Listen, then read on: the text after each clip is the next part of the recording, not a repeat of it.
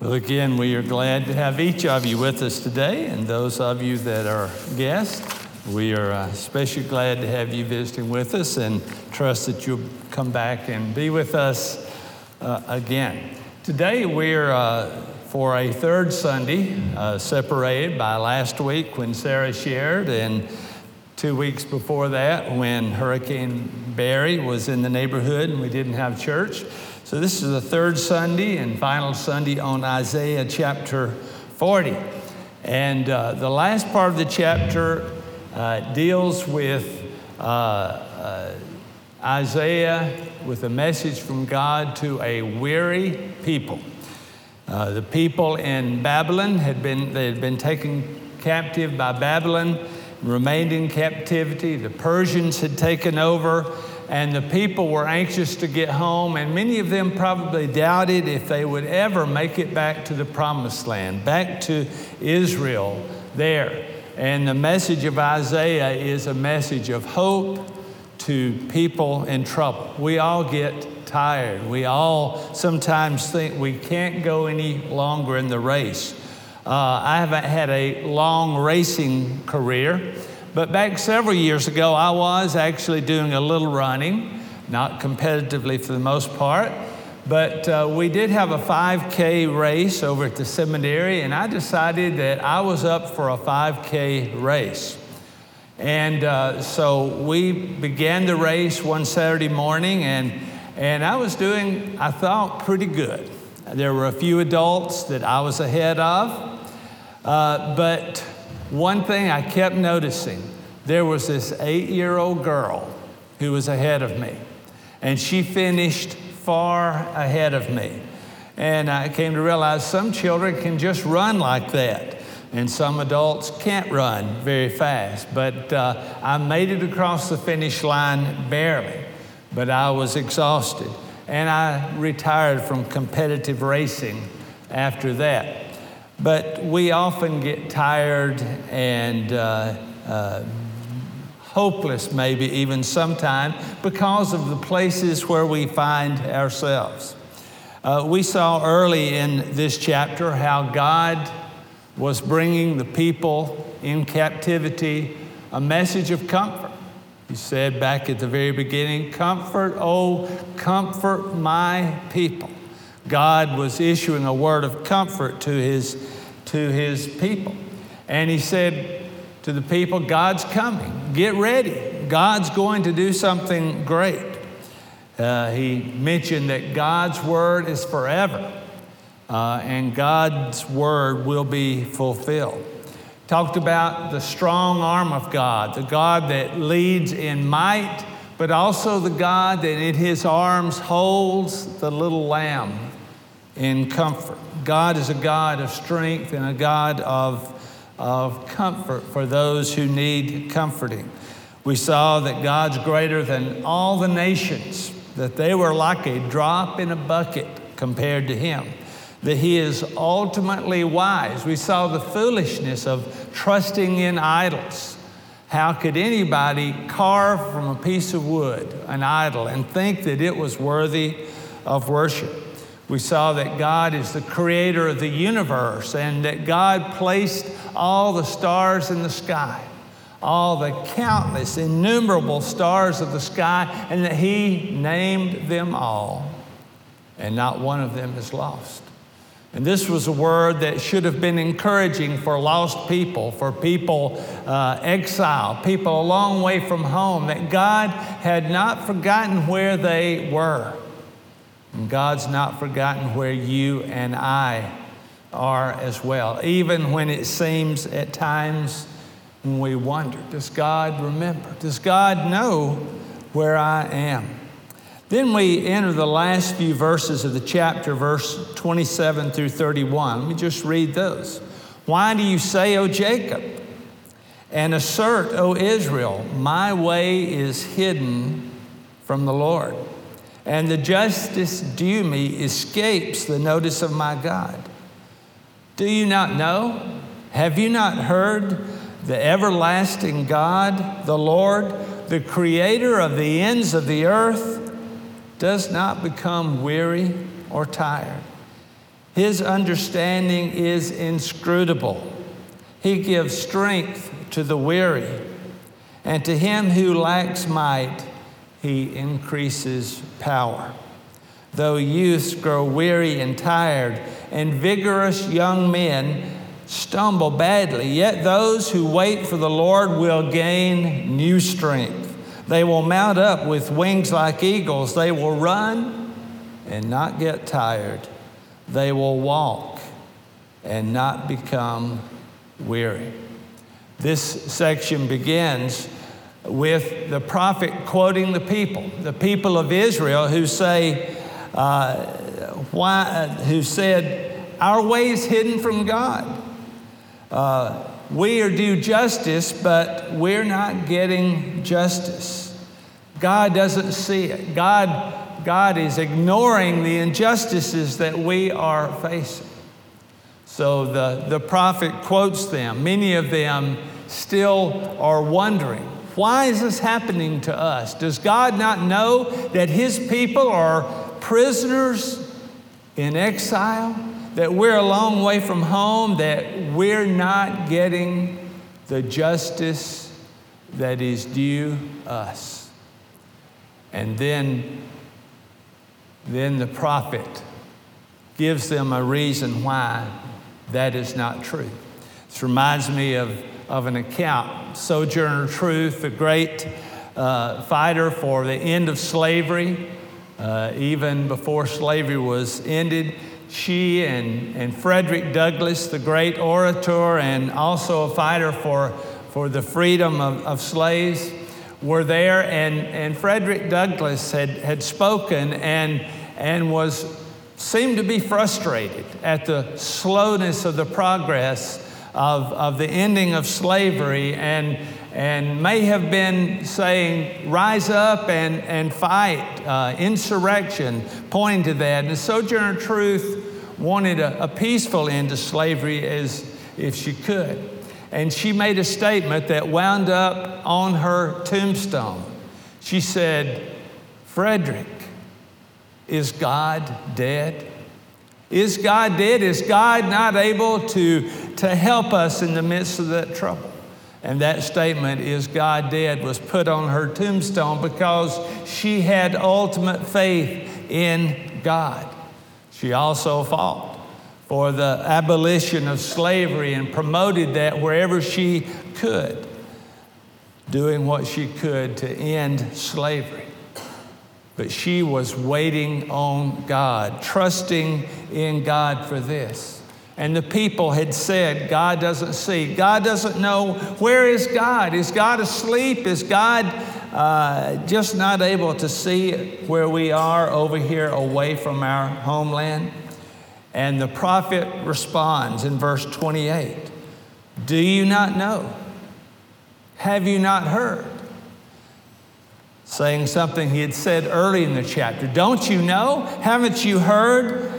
The everlasting God, the Lord, the creator of the ends of the earth, does not become weary or tired. His understanding is inscrutable.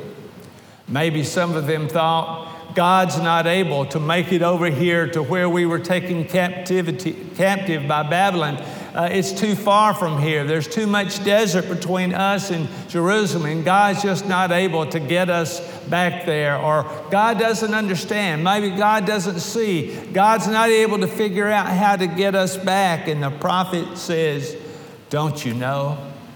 Haven't you heard? Because he knew they had. He knew they had heard. He knew that uh, they had had seen, that they knew of the power of God, but some of them had become weary and hopeless, like we do sometimes. We sometimes feel ourselves alone. We sometimes feel that God has forgotten where we are, that God doesn't know about my issues, about my troubles. But the words of the prophet apply to us as well. Don't you know haven't you heard? God, the everlasting God, the creator of the ends of the earth, he doesn't get tired. He doesn't get weary. Other passage, the scripture says, Our God does not sleep. His understanding is inscrutable. There's no wisdom like His wisdom. He has absolute understanding. God is absolutely able to deal with our problems, with our issues. He knows, if He knows where all the countless stars, stars far more numerous than the sands of all the earth, if God knows their names and knows where they are and hasn't lost one of them, does he not know where we are? Does he not know the names of all of us? If he knows the numbers of the hairs on our head, certainly he knows where we are and how to deal with us and how to minister to us. God doesn't get tired. God doesn't get weary. We do. We know about weariness. We know about tiredness, but God is able to do that. He knows about our, the injustices we face. He knows about our illnesses. He knows about all of those things that we face. He knows. In verse 29, He gives strength to the weary, and to him who lacks might, He increases power. So, a good word that leads into the, the last two verses. Even though youths grow weary and tired, and vigorous young men stumble badly, yet those who wait for the Lord will gain new strength. Those who wait for the Lord. Now, the word wait here is not something that means we sit and twiddle our thumbs. It's not like sitting in a waiting room waiting for that doctor's appointment that seems will never come with the doctor waiting. It's not like, as was reported on the news, how going to the uh, driver's license office can be a wait that lasts almost forever. It's not that kind of wait. The word here means an expectation, an expectant waiting, a waiting uh, with, with faith and with trust and with excitement because we know something good is going to happen. That's the kind of, of waiting he's talking about here. People who place their faith wholly in God. That waiting reminds me of a, a, job I had when I was in college. I was a, a night watchman at a community college, and I would often go in at 11 p.m. and work till 7 a.m. And uh, uh, those nights got very long, especially about 2 to 4 a.m. Oh, those were the tough times. Those were the times where I fought to stay awake and where when I walked around doing my, my uh, uh, walking uh, around, it was just even hard to put one foot in front of another. And I'll admit there were times when I sat down, I dozed off. So we weren't very well guarded during those times. But there was one thing I was waiting for. One thing I knew that was coming, one thing that I knew would make it all right, and that was a little bit of daylight. It was like coffee being infused into my body as soon as a little light came because I knew the sun was coming and I knew that that, that would enliven me. I knew I could make it once a little light came and the darkness began to dissipate. I knew it was going to be all right. So that's what I waited for the dawn, the sunlight, the time when I would get to go home and hopefully get a little rest. That kind of expectation, expectant waiting on there. And that's what the, the writer here is talking about. Those who wait upon the Lord, they will be strengthened. Those who wait on the Lord will gain new strength. He says, Youths grow tired and weary those who, who have so much strength. When you get my age, you know, you remember how much energy you used to have. And when you see a little child playing with boundless energy, you wish for that kind of energy. He says, though that youths grow weary and tired and vigorous young men stumble badly, those who wait expectantly for the Lord. Those who trust in Him, those who, even though they may be in exile, a long way from home, they know that God is coming. They know that God is going to do something. Those are the ones who gain new strength. They will mount up with wings like eagles. They will run and not get tired. They will walk and not become weary. John Claypool was a, a pastor years ago, and his little girl got very sick with leukemia.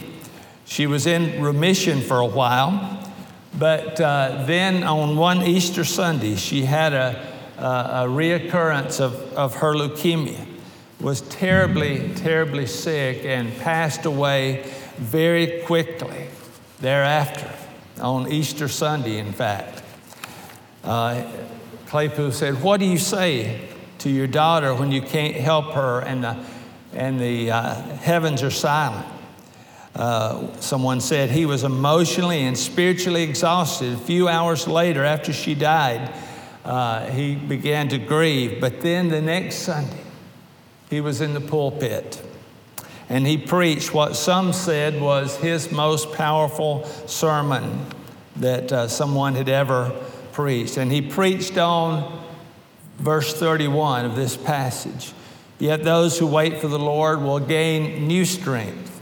They will mount up with wings like eagles. They will run and not get tired. They will walk and not become weary.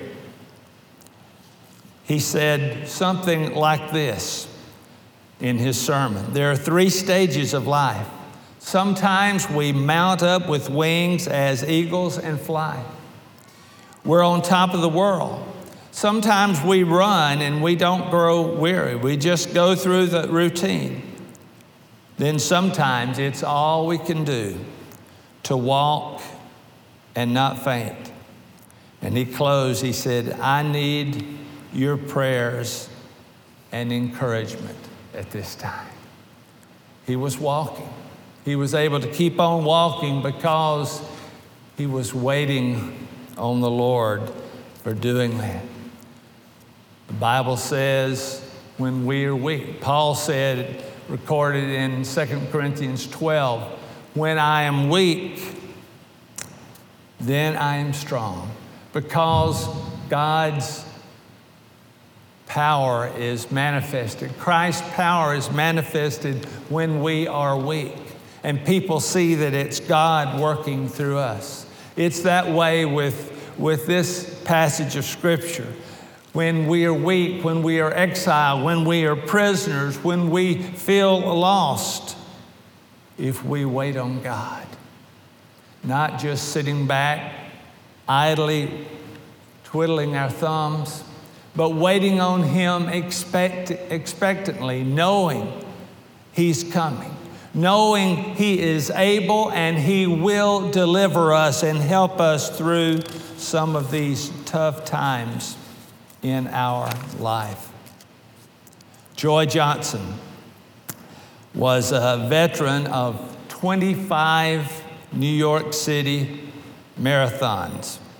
She died with her running shoes on.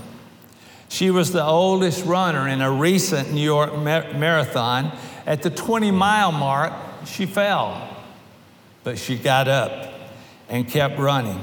She crossed the finish line at the eight hour mark. After the race, she returned to her hotel room, laid down with her shoes on, and never woke up. Someone wrote that uh, she did not run her first marathon until she was 61 years old. The only hint of the sport of running was this verse, Isaiah 40 31, which hung in the kitchen of her home in Minnesota. And it said, They who wait upon the Lord shall renew their strength. They shall mount up with wings like eagles. They will run and not be weary. They shall walk and not faint. She was a gym teacher during her career. She didn't exercise much early in her life, but in 1986, she took a three mile walk. And then she started jogging and then competed in a 10K race. By 1988, she had competed in her first New York City marathon. Three years later, she recorded her best time at age 64 with a time of three hours and 55 minutes. A few years ago, she told a reporter about her exercise regime. She would wake up at 4 a.m., drink her coffee while reading her Bible. Sounds good so far. 4 a.m. is a little early. And then began an eight mile pre dawn run. When you wake up, it can be either a good day or a bad day. I always say it's going to be a good day. The devout Christian ran every day but Sunday so she could attend church. Johnson sang hymns to herself to pass the time while running. According to Johnson's daughter, she was a happy runner. And besides her faith and family, that was something she loved the most. Doesn't matter our age, doesn't matter our physical endurance, if we wait upon the Lord, if we trust in the Lord, we can spiritually mount up with wings of eagles. Someone said, one commentator said, this word mount up with wings could mean we grow wings. So uh, uh, the writer may be saying, it's like you grow wings, eagle's wings, and then you're able to fly and do what you need to do. Waiting upon the Lord. Some of you remember the, the movie uh, about the Olympic runner uh,